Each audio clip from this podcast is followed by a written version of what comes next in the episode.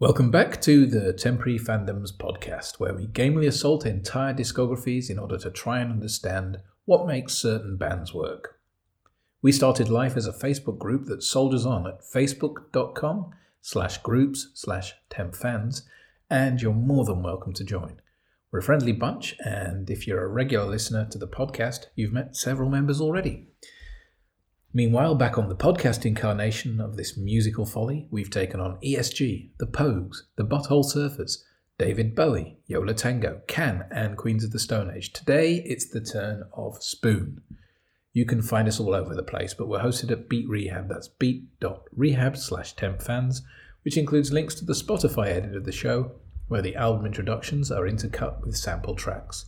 It's by far my favourite way to listen, and if you're all up to date with your Temp fans listening, you can dip your toes into the often hilarious Dancing About Architecture podcast. Anyhow, the question we're posing today is what makes Spoon tick? Join me, Ewan, Emily Baldoni, and William Shunn as Temp fans take on Austin's most consistent pop rock post punk revivalists, Spoon.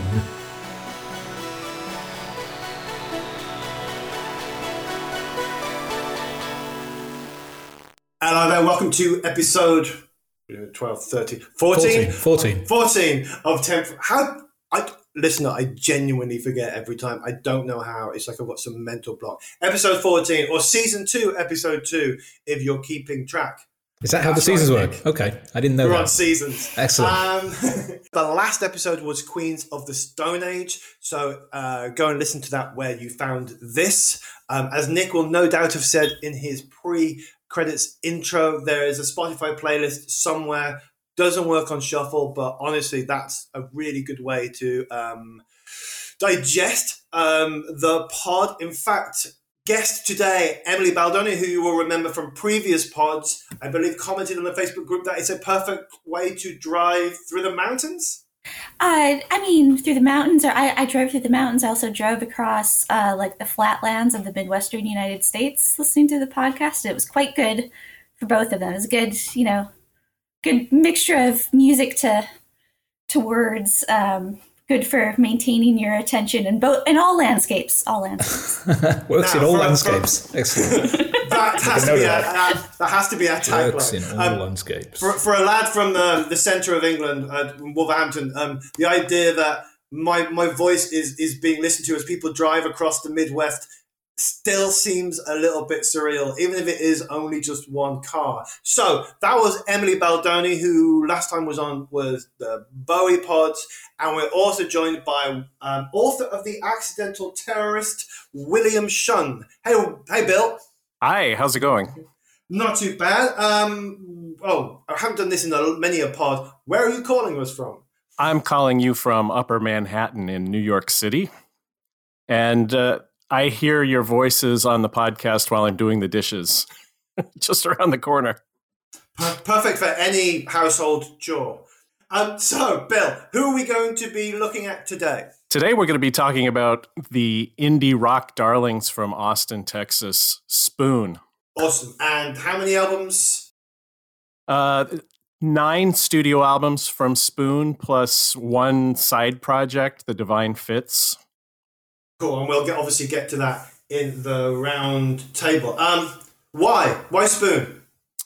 Spoon, well, besides being one of my favorite bands, uh, I think they are the quintessential American indie rock band in that uh, they fought their way up from minor success to um, to having their dreams devastated to rebuilding everything from the ground up and have made themselves a little uh, cottage industry with a mix of rock minimalism, really poetic lyrics full of allusions, and just more different kinds of hooks than you can shake a stick at. And they've changed their sound constantly over 20 years. And I just find them to be an inspiration. Awesome, perfect. Um, well, I know for a fact that I mean you're a big fan. I'm a big fan. Emily, where are you on or pre-listen in preparation for this? Where were you on this spoonometer of fandom? Yeah, so I mean, I was I was actually kind of interested to to listen them to them again because I I listened to Spoon a lot when I was in college actually, because um, a couple of those early albums, what I think, um, like "Girls Can Tell" and "Kill Kill the Moonlight," both came out when I was when I was in college, and I listened to them a lot then. And then I sort of just I kind of fell off them, and I didn't I hadn't listened to them for years and years before that. So I was sort of curious to see whether it was that my taste had changed, or whether it was things that changed in their sound, or or what. Of course, and. Um regular listeners will know that we've had a few episodes in the past that were, let's say, Nick driven. And um, for example, Can, you may not have realized that I wasn't the massive Can fan after listening to those two episodes, but this episode was brought about by me and Nick was slightly reticent. So, Nick, how was your spoon well wellmometer before we started? Well, wellmometer. Wellmometer. How was a your well? well? wellmometer. well, it's um, I'm it's it's it's pointing towards under. Okay, let well we'll find out how under or overwhelmed uh, everybody is when we come back. Um, slightly different setup this time. Instead of one voice talking you through all the Spoon albums, you're going to hear both uh, Bill and mine alternating, sort of. I, just sort of wanted to get involved, and you'll hear all of that after this.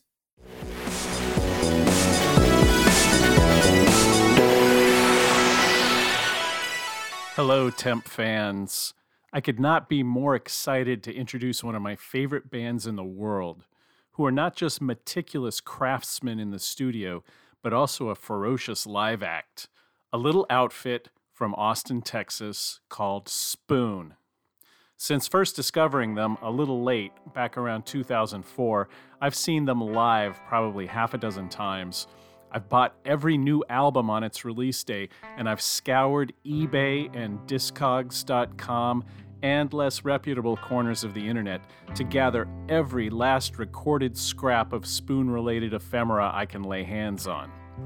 Hello, my name is Bill, and I'm a spoonaholic. But the highly polished juggernaut that is Spoon today bears only a passing resemblance to the scrappy little band that came together in Austin in 1994. How did they get from there to here? Songwriter and vocalist Britt Daniel grew up in the central Texas town of Temple, where, as he told the magazine Texas Monthly in 2004, his taste in music made him the coolest kid in high school. It's just that nobody else knew it. Britt arrived at the University of Texas in 1989, where he pursued a radio, television, film degree and played in a number of bands.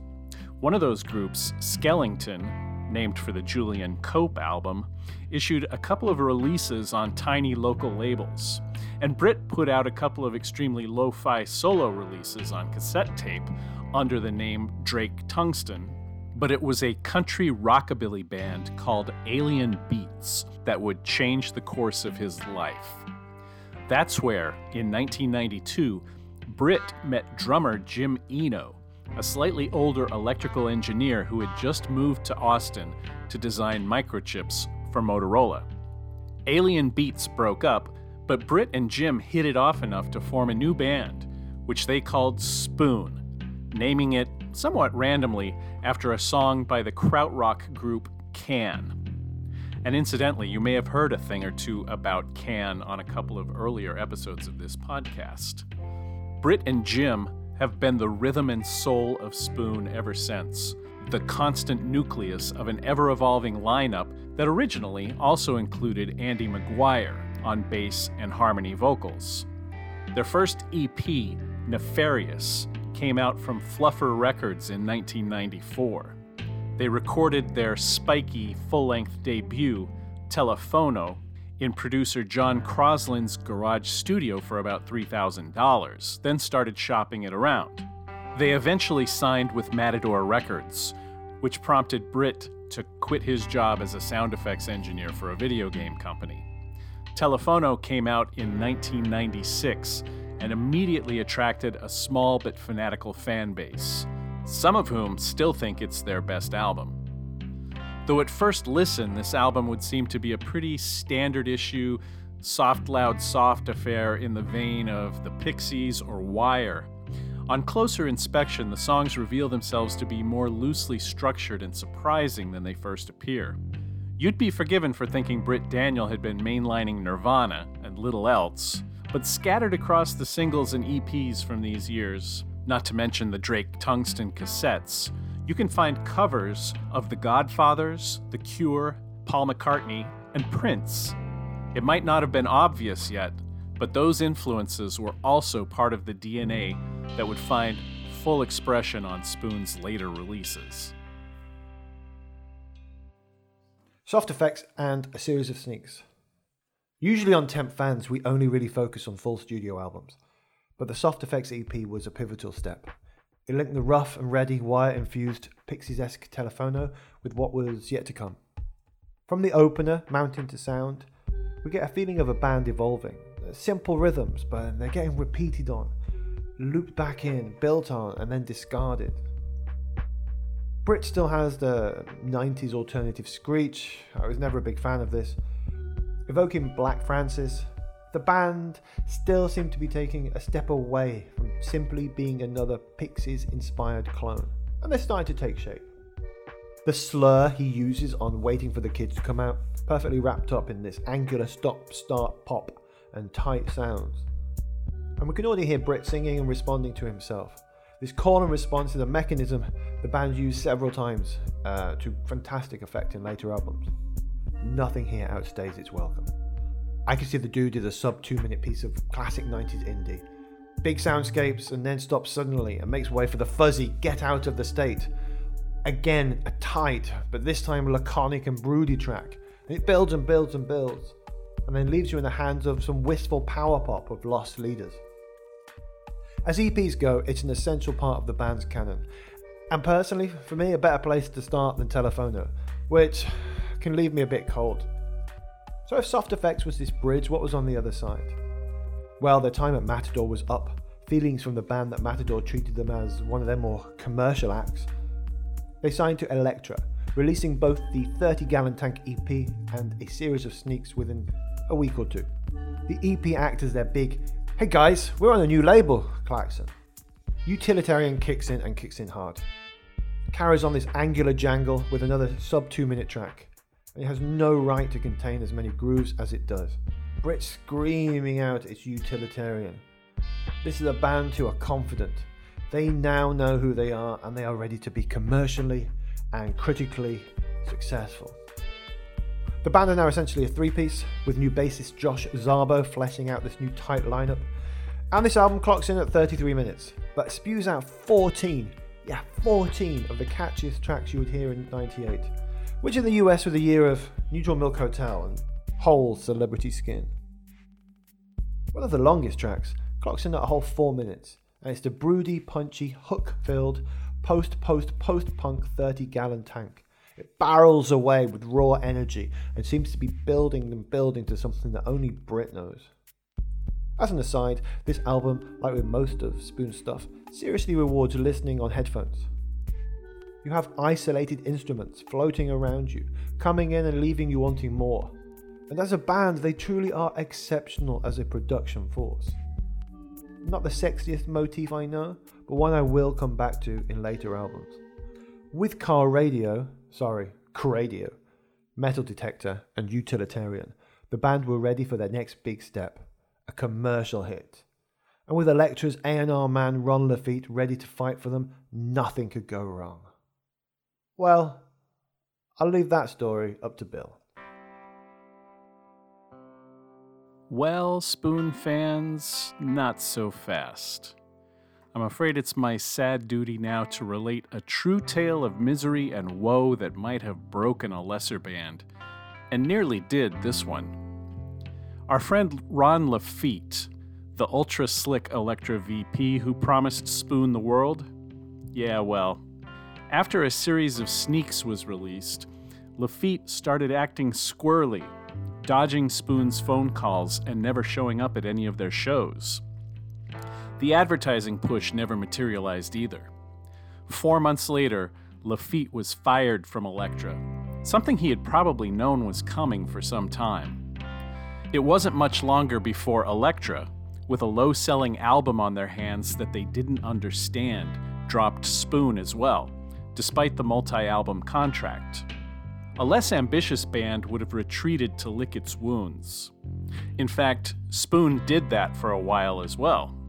Britt Daniel moved to New York and took a job at Citibank, thinking the band was done.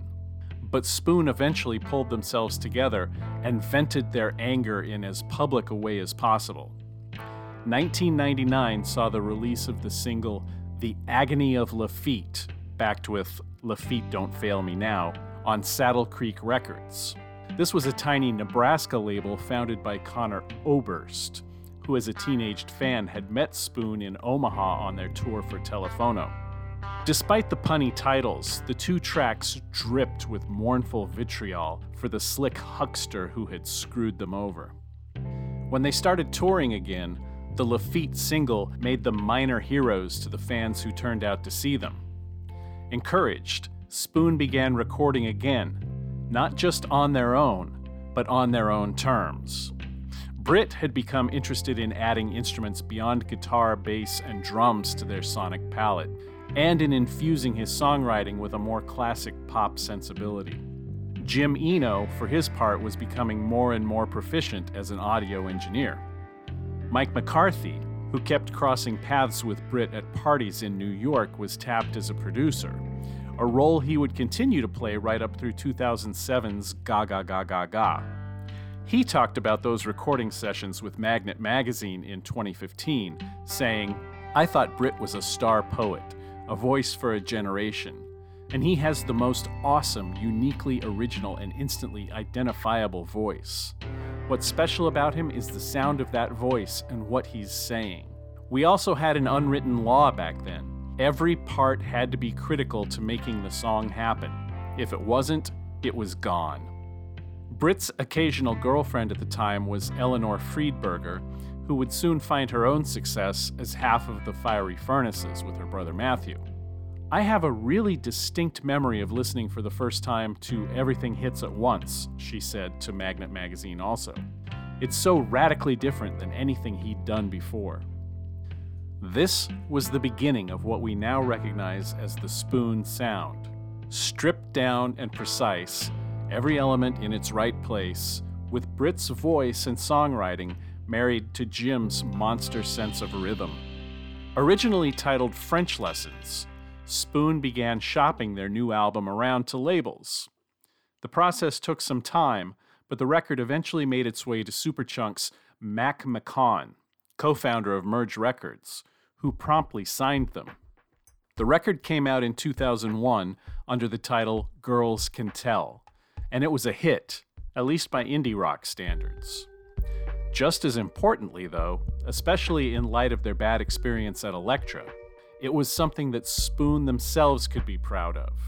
As Britt told the Austin Chronicle that year, this record is the first one I really like enough to say, okay, we did something that if we're no longer a band next year, I'm always going to be, I really like this one. I think it's really good.